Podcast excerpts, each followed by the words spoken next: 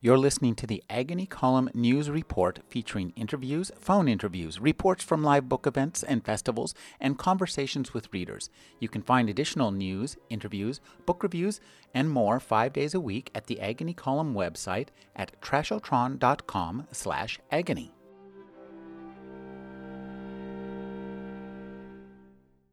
There is a profound story here about what's happening to the very idea of citizenship, be it individual or corporate, in the new global economy.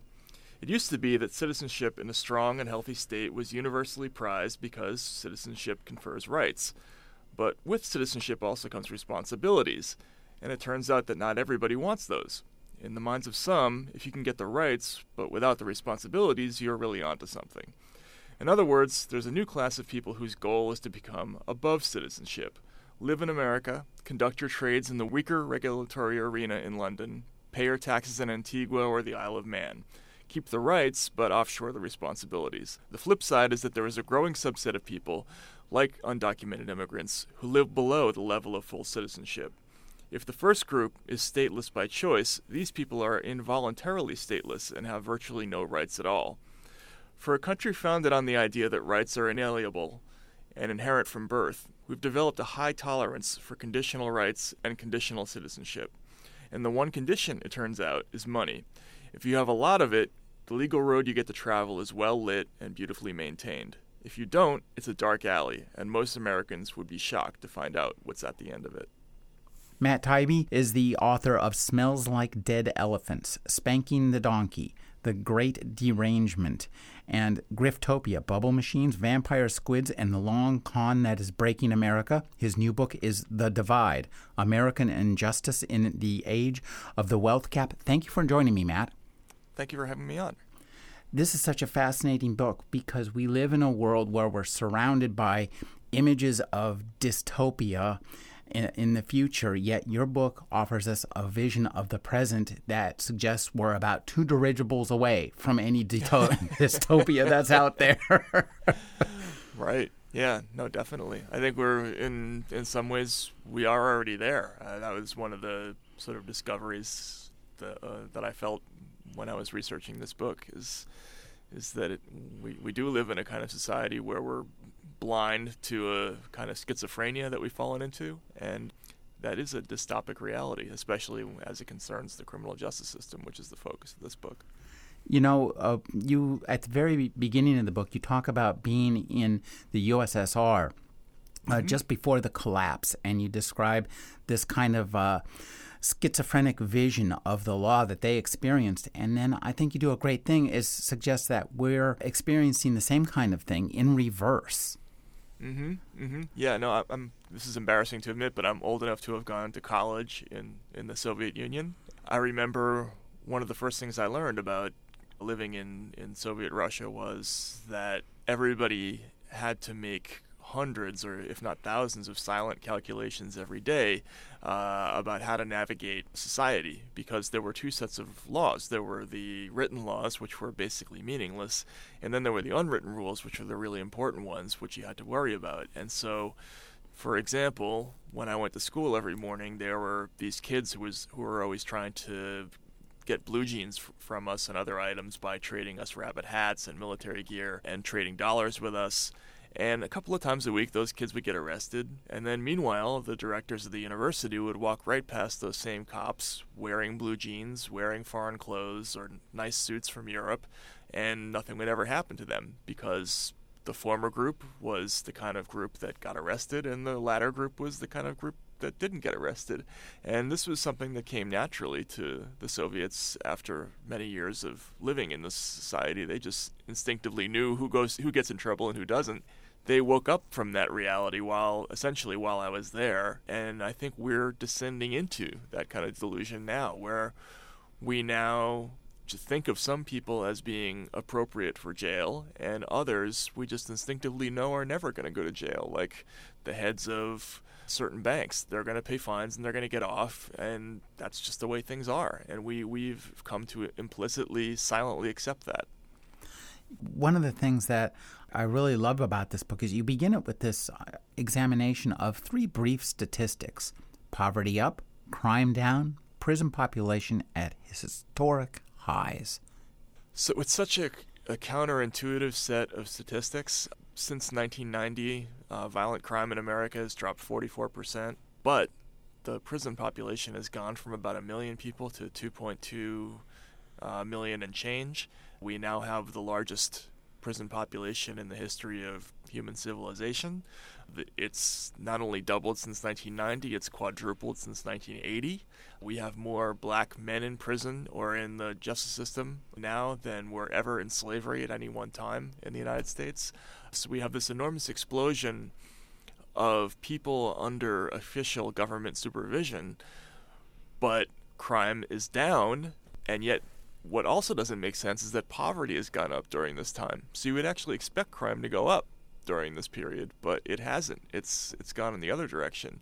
And so none of this makes sense. It has to be something else going on and what is that something? And, and that that's what I was trying to answer with this book. I think it's a it's a complicated question and it's there the answer to it is I think very complicated that's one of the things I think that makes this book stand out is that you look at some very gray areas, some very complicated uh, scenarios, and as a writer, you had to first understand them yourself internalize what has happened and then write it so that people who don't have the time to understand it and internalize it and digest it and cogitate on it are able to read it in your fabulously entertaining and raw prose. I'd like you to just talk a little bit about that kind of procedure. How much of this stuff did you have to internalize and how long did that take?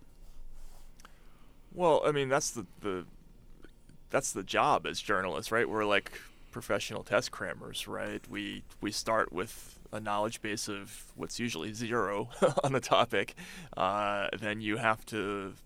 The job is to is to know the topic as quickly as possible to the point where you can speak intelligently about it, and then from there, the job is to translate what you've learned to audiences as quickly as possible. And so there's a couple of things at work here. Uh, in, in my research for this book, I think everybody knows, everybody who's followed the financial crisis, they know that the heads of these big banks have gotten off. And also, people know that there are a lot of people in jail for, for sometimes silly reasons, and that we have this huge police presence. But what I tried to do was communicate a couple of things in sort of like emotional shorthand for, for people. One was the sort of uh, the crazy disparity between what happens to somebody at the lowest levels of society when they get caught for something like welfare fraud versus what happens to somebody who runs a bank who gets caught committing a billion dollar fraud. And you have to be able to tell that story in a way that is shocking and gets the reader and, and gets them to understand the full scope of, of that disparity as quickly as possible. And that's you know, it's a, it's a, it's definitely a challenge because some, especially some of the crimes in the white collar side, they're just very complex and difficult to describe, and you have to, you have to find a way to, for lack of a better term, sex it up for people, and that's that's that's a difficult thing to do.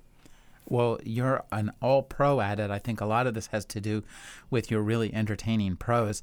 Let's talk about where this begins, which is with our current Attorney General, Eric Holder. Back in 1999, he was kind of a low level functionary, and he wrote a little memo that had a huge impact through the years. Mm-hmm. mm-hmm. Yeah, he wrote this thing. This is this way back in the late 90s. Uh, Van deputy attorney general. He's basically an unknown Justice Department official, Eric Holder.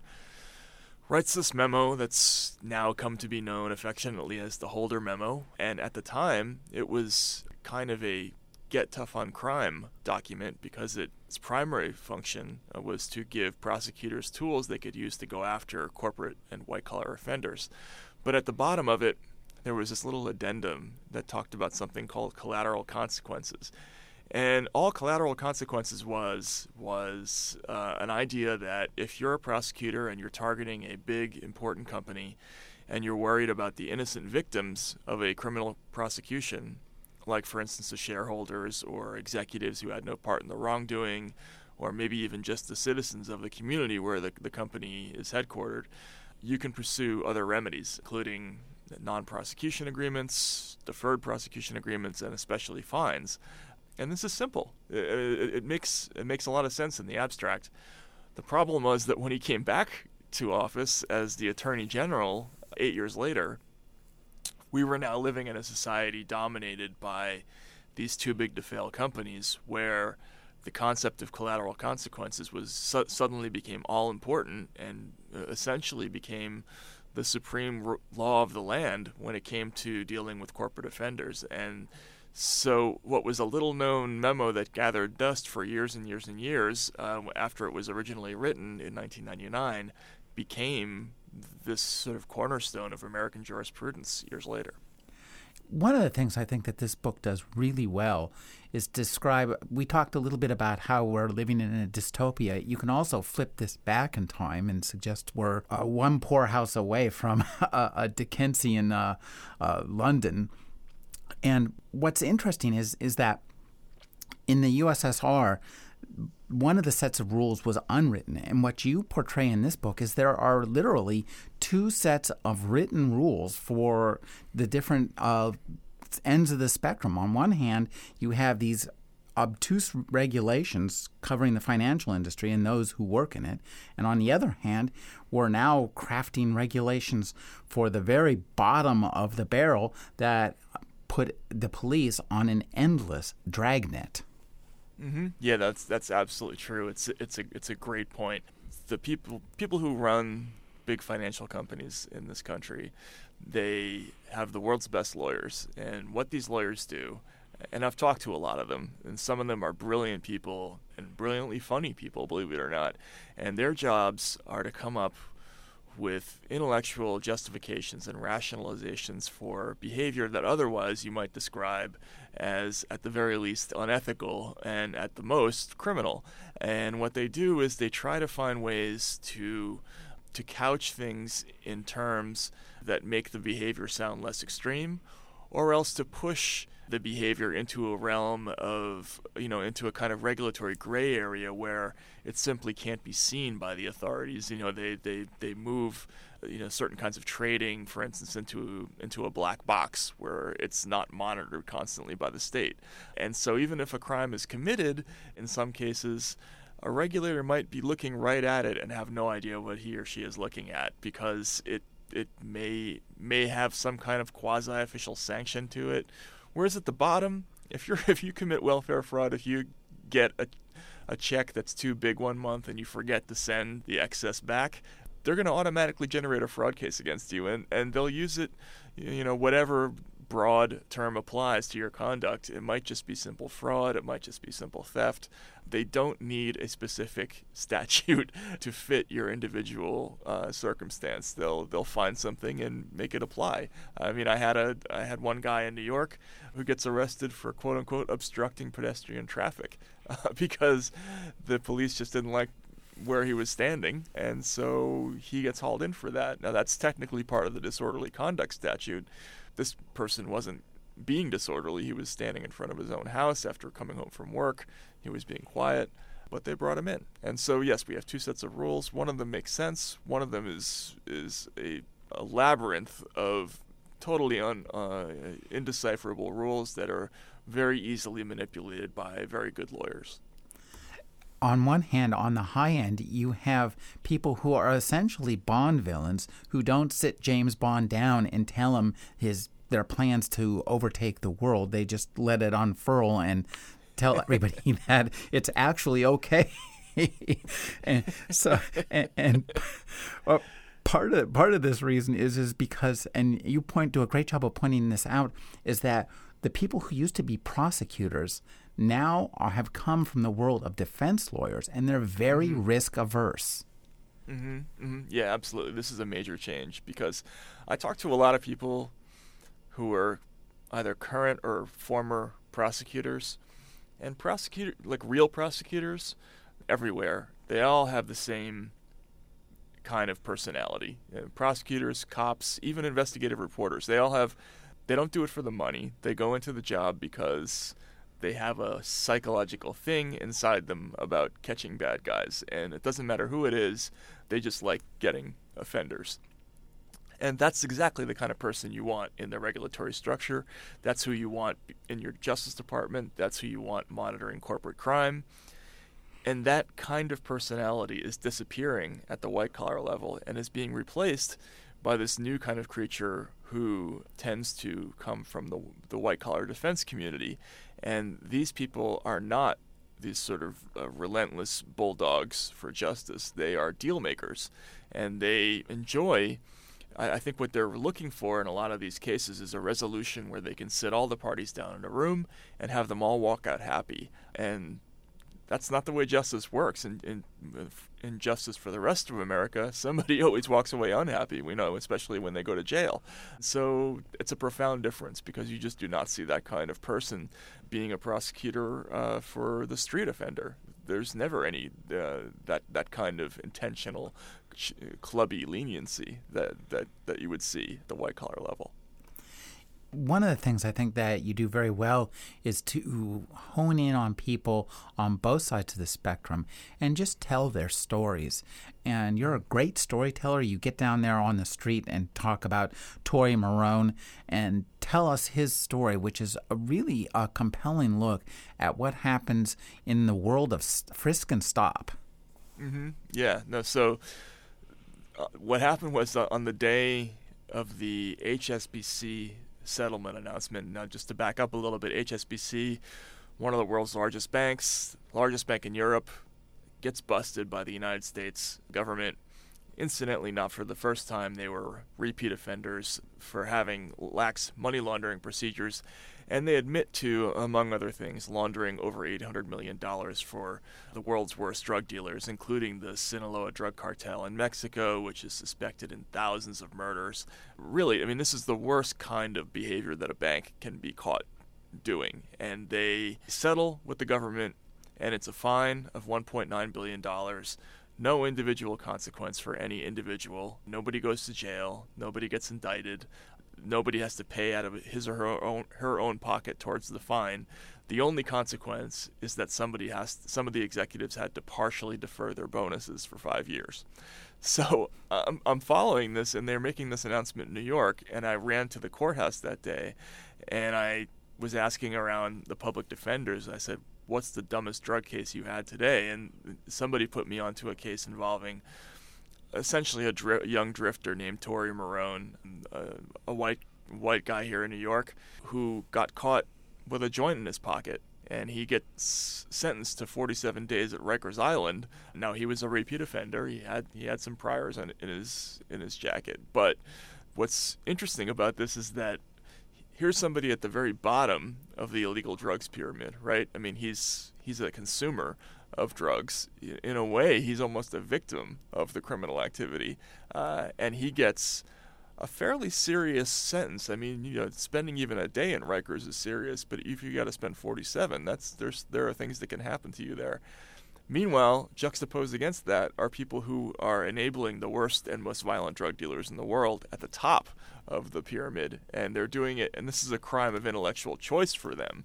Uh, they're not doing it because they're you know they need the money they're doing it because they're greedy and they get a walk and that was what i was trying to do was tell tell the story of some guy who's just trying to sleep it off on the street he gets he gets hassled by a bunch of cops they make him you know empty his pockets he's got a joint there and bang off he goes and he gets a more serious sentence than the biggest bank in the world doing uh, enabling drug dealers you also talk about the LIBOR scheme, and these guys also sound like Bond villains. And one of the things you point out, I think that's so interesting.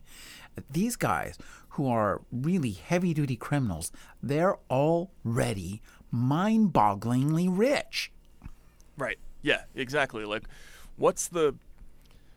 This is an interesting point because we, as a society, we've decided that people who commit crimes of what some people would call a lack of self-control, you know, who who are unable to to stop themselves from lashing out violently in a street fight, who commit acts of vandalism, who are high on drugs and drive their cars into telephone poles. Those people are uh, worthy of very serious punishments according to our criminal justice system. However, the, the, the criminal who is careful and and, pl- and plans his crime uh, And in the case of the LIBOR scandal, you're talking about the biggest banks in the world, the richest people in the world, getting together and deciding to essentially monkey around with the DNA of the international economy, you know, interest rates. You couldn't possibly possibly conceive of a more serious financial crime than that because that affects almost everybody on earth. The LIBOR manipulations, which was an elaborate price fixing scheme, essentially, the same kind of thing like the mafia would do, except on an extraordinarily huger scale. These affected hundreds of trillions of dollars of financial products, and yet not one of them is doing any time. And why is that? Again, it's because I think of this silent calculation that we make that well, those aren't just aren't the right people who we don't send those people to jail. We we send the other people to jail, and it's you're right. It's a James Bond crime. I mean, who who would even think to get together and and and fix world interest rates so that you could make more money on your portfolio? That's crazy, but it, it, it it's happening, and uh, it's going unpunished. By the time this laser cuts you in half, Mr. Bond, the, interest rates will have risen 0.2% around the world. That's right. That's right. Exactly. Stroking the cat. Right. exactly. Yeah. Now, um, on the other hand, uh, let's talk a little bit about broken windows. Uh, mm-hmm. A great prime crime prevention policy, wasn't it? A smashing mm-hmm. success.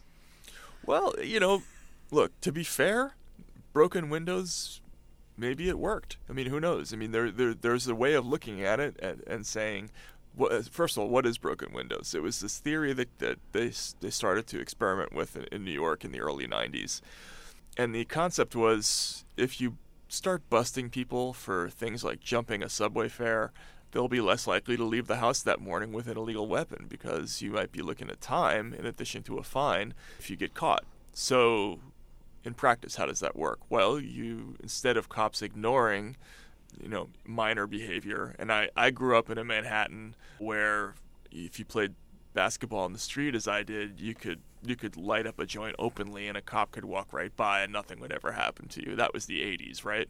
In the 90s, all of a sudden people were getting braced and arrested for everything, including jumping turnstiles, riding the wrong way down a street with your bicycle, having an open container on the street. It's gotten to the point where, you know, for this book, one of the last years that I looked at for this book, there were 80,000 people given a summons in one year just for open container violations, 20,000 people for riding a bike the wrong way down a sidewalk, 50,000 marijuana citations, even though marijuana is decriminalized in New York City. It has been since 1977, as long as you keep it hidden.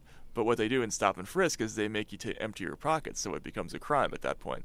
So this this policy has resulted in in basically the police fanning out into into bad you know into into these tough neighborhoods and they're executing what one city councilman described as an epidemic of false arrest, where they haul in everybody and the theory is they throw back the innocent ones. They take the people who have guns or warrants and they prosecute them, and everybody else gets thrown back.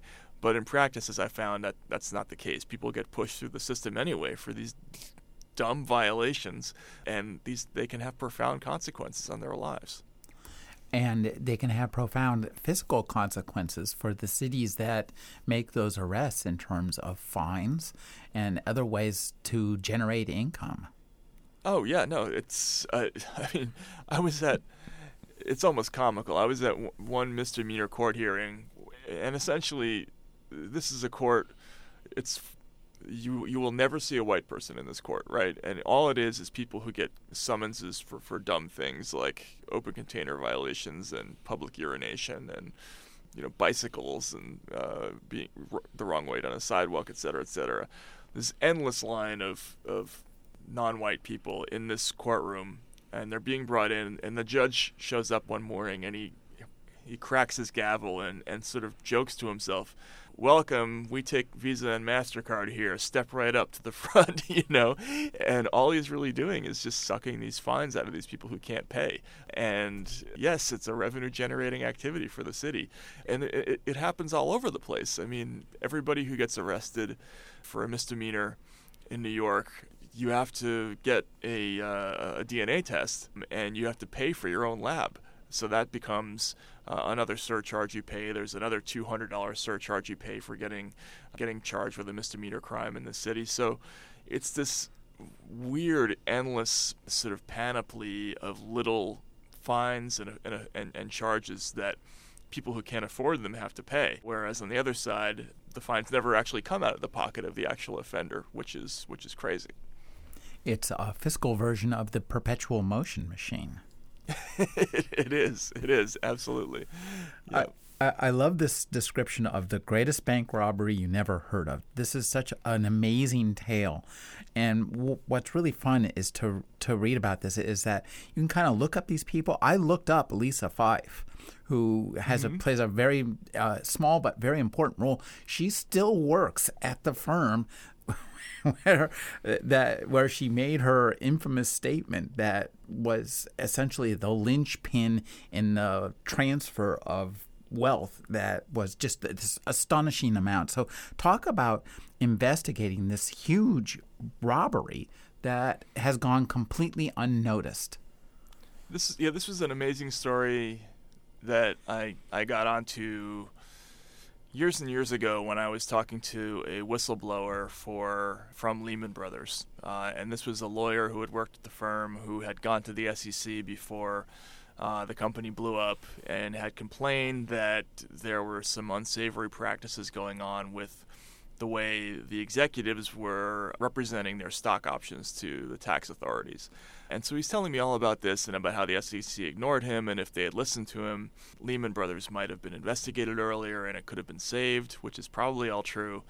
And then offhandedly, he says, Oh, and by the way, you know, the company ended up getting transferred to Barclays in the biggest bank robbery in the history of the world. And I said, "Well, what are you talking about?" And and he tells me this whole story, and I end up. This is what became the genesis of this chapter, which was that when Lehman Brothers went out of business, it was taken over in part by the British bank Barclays, which acquired it in a deal where they represented to the court that they weren't making any money on the transaction, but as it turned out, they made an enormous profit on the transaction by sort of secretly moving huge amounts of Lehman's uh, assets onto their side of the docket while depriving Lehman's creditors, the people who were owed money by the dying company, of billions and billions of dollars. And this was all done in this incredible, like, pre-dawn legal skulldug- skullduggery that's almost impossible to explain,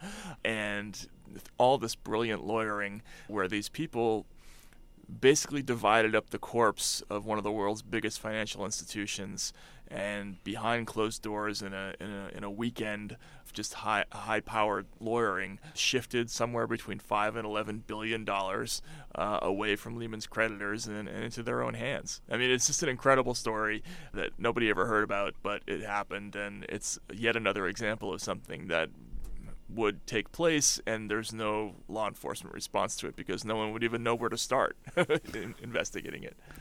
Now, with a case like this, I'm wondering you gather the facts and you write them down, presumably on note cards or something, it, and then you have to write it out. Do you have kind of intermediary steps like spreadsheets or diagrams where you kind of lay this out? Because reading it, it's a page turning piece of fiction. Uh, it reads like a page turning piece of fiction. It's nonfiction, and right. it's really entertaining to read too because of the you're kind of you have a, a shall we say a salty prose style. Right, right. Yeah. Well, I mean, I'm, it, one of the things that's nice about writing about anything that's been adjudicated in the courts is that some very smart people have always already written up a complaint which is is a kind of narrative about everything that happens. So there's always a sort of a working document that you can start with where you, you can see at least all the principal markers in time, you know, and all the major events in, in the story. And then you, from from there you have to because the most interesting nuggets are always sort of deep uh, buried in the evidence. So you have to look at all the exhibits and spread them out. I don't have any particular method for that, but I, I think it's important to understand that these, especially with these legal stories, that I'm taking advantage of the work of lawyers who have done thousands and thousands of hours of research and sifting through thousands and thousands of emails and car- and correspondence and, and spreadsheets and crunching numbers and they're distilling it you know for the purposes of trying to get a legal action done.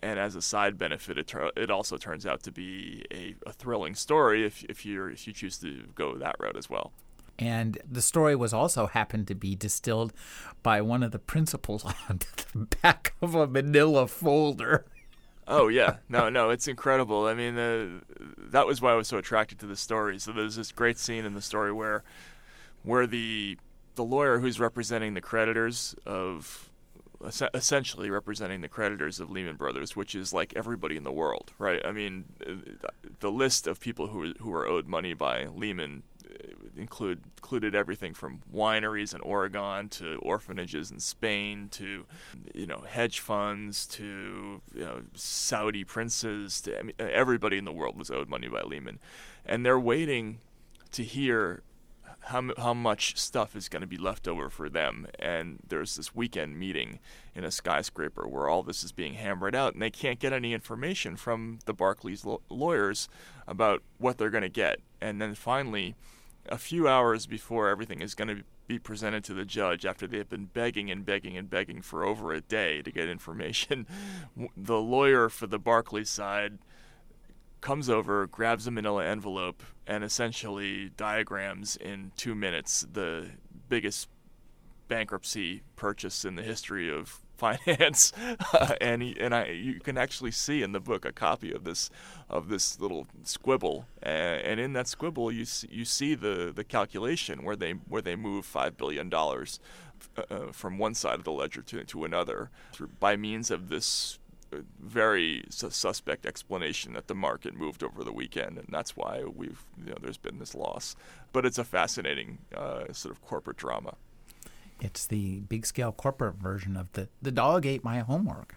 Yeah, exactly, exactly. They're they're they're waiting to hear that they're going to get billions and billions of dollars, and and all of a sudden this lawyer comes out from behind uh, an office door somewhere, and and he's like, "Oh yeah, we're sorry. By the way, you're going to get five million dollars, five billion dollars less than you expected, and oh, here's why." And you know, he writes he, he writes it on the back of a folder. That I mean that that's what seventy six thousand creditors got is is a little diagram on the back of a folder one of the things you do in this book is to create tension going back and forth between these uh, the Bond villains and the people who are you know in, living in an Orwell novel.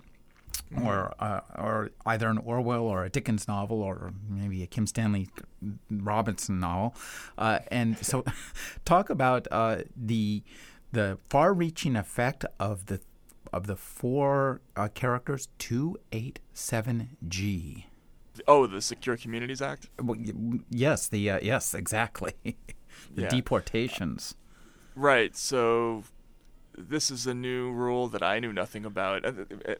Uh, uh, uh, just to back up for a moment, there's a subtext to this whole book which is kind of embarrassing. It's it's kind of a white guilt story underneath it all because there's, you know, when I started doing all this research, I was running in in all directions. I was running into all these crazy sort of mindless injustices that were existing all around me that I knew nothing about, and I had never asked, bothered to ask any questions about how certain kinds of people live. And one of the things that I never knew about was what it's like to for an undocumented immigrant and what what kinds of things you have to worry about. And this new rule, 287G, this part of the Secure uh, Communities Act, essentially deputized the entire law enforcement matrix of you know state and local law enforcement to act as immigration agents. So if you I like I found a case where somebody gets caught fishing without a license in Georgia, and the game warden brings the person in and places an immigration hold on that person,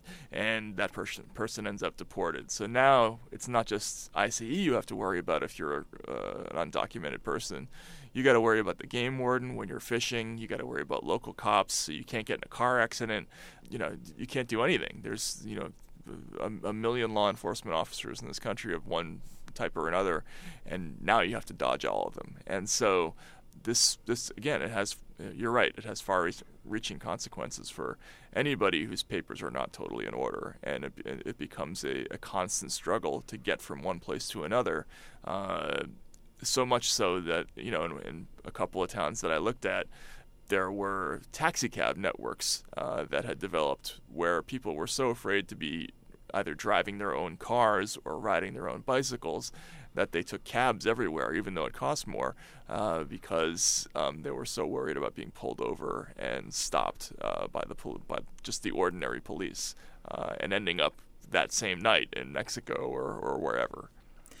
These roundups are big cash generators for the for the counties, for the cities, for the police departments, and also for a burgeoning private jail system headed by CCA, who, as you point out, their lobbyists were advising Brewer when she was writing her anti-deport, her anti-immigrant bill. Right, right, exactly. Yeah, Jan Brewer. Yep, yeah. The CCA lobbyists. You find it's funny because I've done a lot of talks about this already, and there are a lot of people who want to who want to lay uh, blame for, for this entire thing at some inherent flaw in capitalism, which which inevitably drives us to um, uh, have a profit motive in things like the mass jailing of uh, you know, undocumented immigrants and and you know low low income uh, people, and I had always resisted that line of thinking because to me this this was more a political and cultural phenomenon than a than a than a financial one. But you do see these financial motives everywhere in the book and in this story that there's always somebody who's making more money, whether it's the you know the the company that owns the detention center where the immig- undocumented immigrants are, are moved through, or like for instance, just in the case of something like foreclosures, where if you actually look at a foreclosure document, you'll see that the sheriff's department, the local sheriff's department, always gets a pretty healthy cut, like a you know one thousand or a fifteen hundred dollar cut per per foreclosure, and so they become part of this matrix of people who have a financial interest in you know in, in injustices of, of this type, and so I do not think that, that, that this is part of the problem. That, that there are just too many people who are financially invested in making this whole thing uh, keep going. We live in Remora world. well, right, yeah. We're. It's funny because we're, uh, as several people that I talked to in this book pointed out, uh, we're in this sort of post-industrial phase of America's existence where our, our gigantic manufacturing economy is is is disappeared or is disappearing. And what do we have left? We have lots of poor people and we have lots lots of people to deport lots of people to imprison. And that's kind of the last remaining growth industry. You know if you look at the subprime mortgage crisis the the brilliant insight that Wall Street had leading up to that crash was that low and middle income people who were desperate enough to take out mortgages with no money down were a growth industry. They were the last advantage that America, uh, the last thing that they had to sell was uh, the debt of poor and struggling people. And so they found a way to make millions or even tens of millions of these loans and disguise the quality of them and then sell them off to investors in, you know, all over the world. So in that in that scandal, it was also poor people who were a growth industry. And this it's it's kind of the same thing. It's not now it's not we're not just selling them houses, we're making them actually prisoners and making money off of it. One of the things I think you do in this book really well is with Alvaro's story. He's a illegal immigrant from Colombia who gets shot back over the border.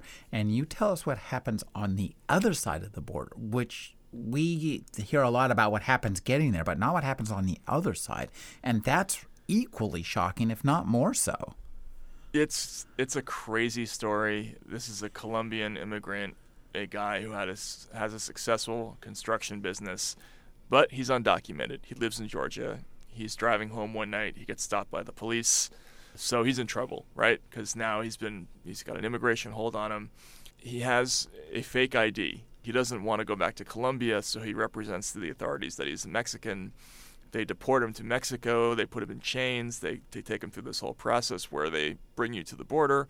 They march him across a bridge. He walks into Mexico and is immediate, almost immediately kidnapped by the Zetas, the you know the infamous drug and terrorism gang, who in turn realize that he has relatives of means back in the United States, and they ransom him in an attempt to get money out of those people, and they and they bring him back across the border to get money out of his relatives. So it's this, it's crazy. ICE essentially drops. Uh, all these people into the hands of these vicious Mexican gangs, who in turn terrorize these people even more and, and bring them back across the border. You know, that's the ultimate irony of the thing. One part of the the story that I had to leave out was that this actually happened to him again subsequently. I wasn't able to write this in the book, but Alvaro went through a very similar situation later. So it, it's it's a crazy cycle of just exploitation on both sides of the fence. Tell us the story of Prem Watsa, who is. this is something that, it, again, you can't make this stuff up. I mean, this is beyond the the reach of fiction writers.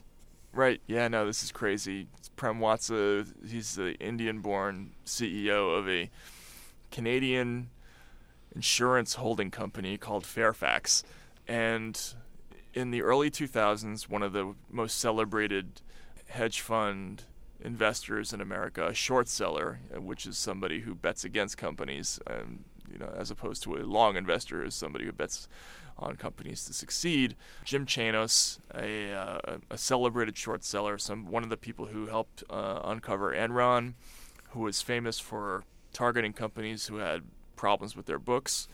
He and some others decided that Fairfax was a crooked company. They bet heavily against the firm. There was research issued, uh, some somewhat dubious research that was released, the company didn't go out of business quickly enough for these hedge fund investors. And so they resorted to other tactics. They uh, essentially hired this kind of quasi, again, James Bondian wet man, this person named Spyro Contogouris. It sounds like years, a James Bond villain. it really it, does. Doesn't it? I mean, it's crazy. You couldn't make up the guy's name if you wanted to. Uh, and Spyro spends years on this campaign of ridiculous harassment of the com- of the company in an attempt to pressure them into something. I don't know, surrender. It's it's really hard to say, but they they do things like send threatening and, and, and disturbing letters to the priest where the CEO, uh, the, this Canadian CEO, worships on the weekend. They do prank calls to the cancer stricken, stricken secretary of the CEO in the middle of the night. They have people driving in front of houses, knocking on doors for, of, of executives to try to rattle their cages. They break into hotel rooms and leave things in the executives' rooms. And we can see, because of email correspondence back and forth, that some of these hedge fund guys were enjoying this part of the process to the point where that was that was what it was all about. Not even the money. It was just harassment of this company. I mean, you have one email where a, a pretty famous hedge fund director is saying to Spyro, you know, I want that bleep's head in a box, talking about Watsa. And there's all there's just endless amounts of these profane communications back and forth. And what I was trying to point out with this story is that some of this may have been illegal. Um, it's it's hard to say exactly. Uh, a private suit based on a RICO claim, you know, a racketeering claim, has failed already. But regardless, these the one of the things that people always say is, well, the people on Wall Street who do these things, they're they're not bad people in the same way that criminals are bad people. They just bend the rules a little bit. But in this case, these were bad. I mean, they, this is as bad as behavior gets, just on a human level, and it goes unpunished that's one of the things I think you do a great job, a re- really brilliant job demonstrating it with this, just with the the language, using your language as your prose style and echoing that off these kind of telegrams these people send. I mean, it's just really wild. And, and so, how much of this your prose style is inspired by what you find out there? Well, I, I mean, I'm always attracted to these kind of labyrinthine stories. I think all, all, writers, spend their entire lives in a process of trial and error to try to find what works for them. And and you know, I, I originally wanted to be a uh, you know a comic novelist, and I turned out to be terrible at that. And uh, but these these stories are eh, like in the truest sense of the word, they're they're the darkest kind of comedy actually because they're about behaviors uh, of people who are completely blind uh, on a moral level to their you know their own behaviors, their own actions, and they commit these incredibly ingenious capers.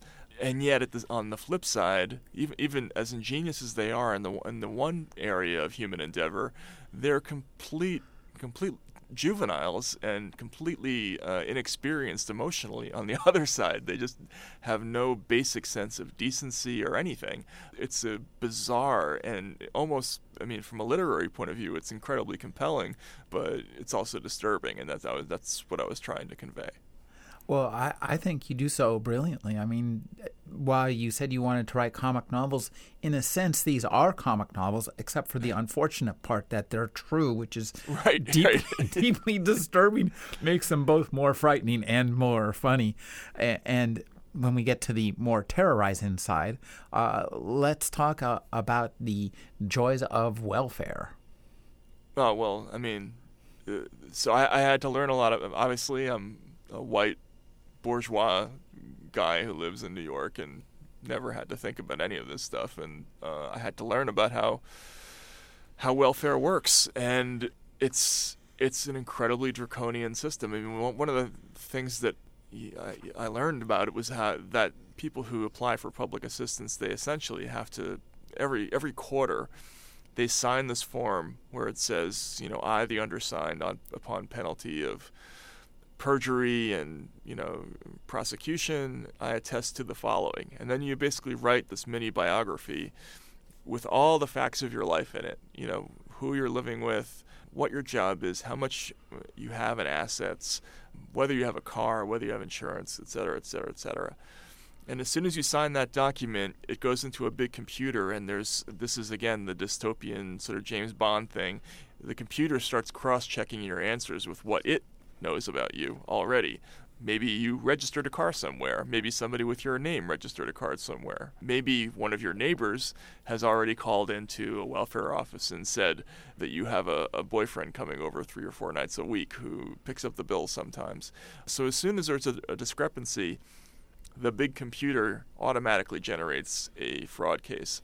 And uh, what I found was is that once that happens, once it gets to that point, there's really no outcome except for a negative one for the people who are you know caught up in this stuff. They eventually end up paying some kind of price and it's unstoppable. And it's you know you're, you're essentially your whole life becomes a potential fraud case uh, all the facts of your existence. Uh, whereas again, uh, again on the other side if you're a bank that took a federal bailout bailout you're also a welfare recipient but none of this happens to you one of the things that's really nice about this book are, are the illustrations.